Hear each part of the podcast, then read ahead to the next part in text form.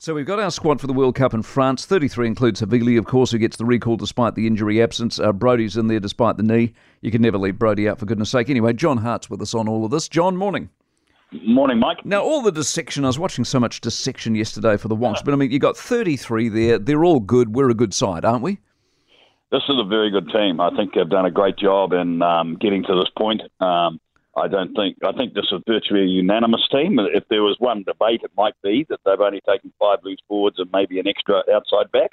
But outside of that, I think this is a team that uh, it'll become the people's team, Mike, which is very very good. This is what we want. Is it a team to win a World Cup?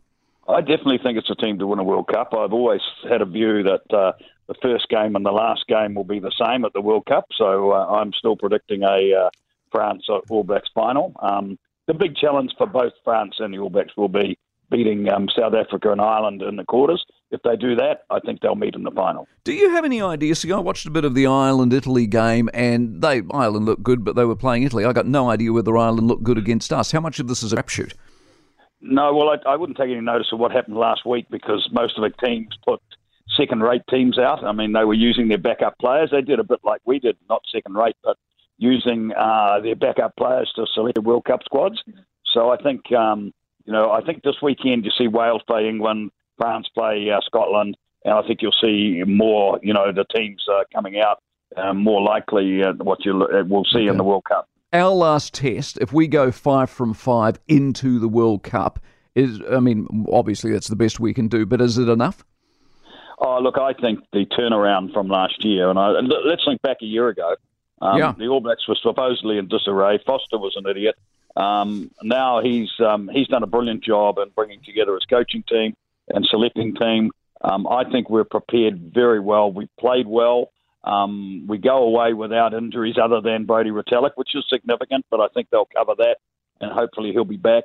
Look, we're in good shape, and it's it's it's a real opportunity for the country to get behind this team and, and hopefully we can have a great World Cup. See, you raise a very good point because as much as I love Razor and I do, um, you look at what Foster went through, and he had a plan. He kept talking about having a plan, and this is the plan in fruition.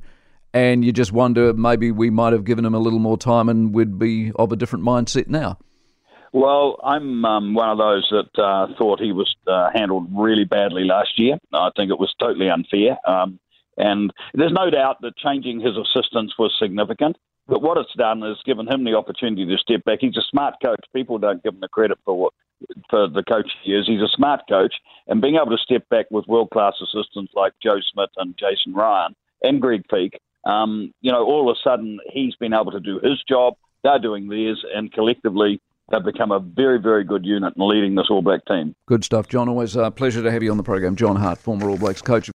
For more from the Mike Hosking Breakfast, listen live to News Talk ZB from 6 a.m. weekdays or follow the podcast on iHeartRadio.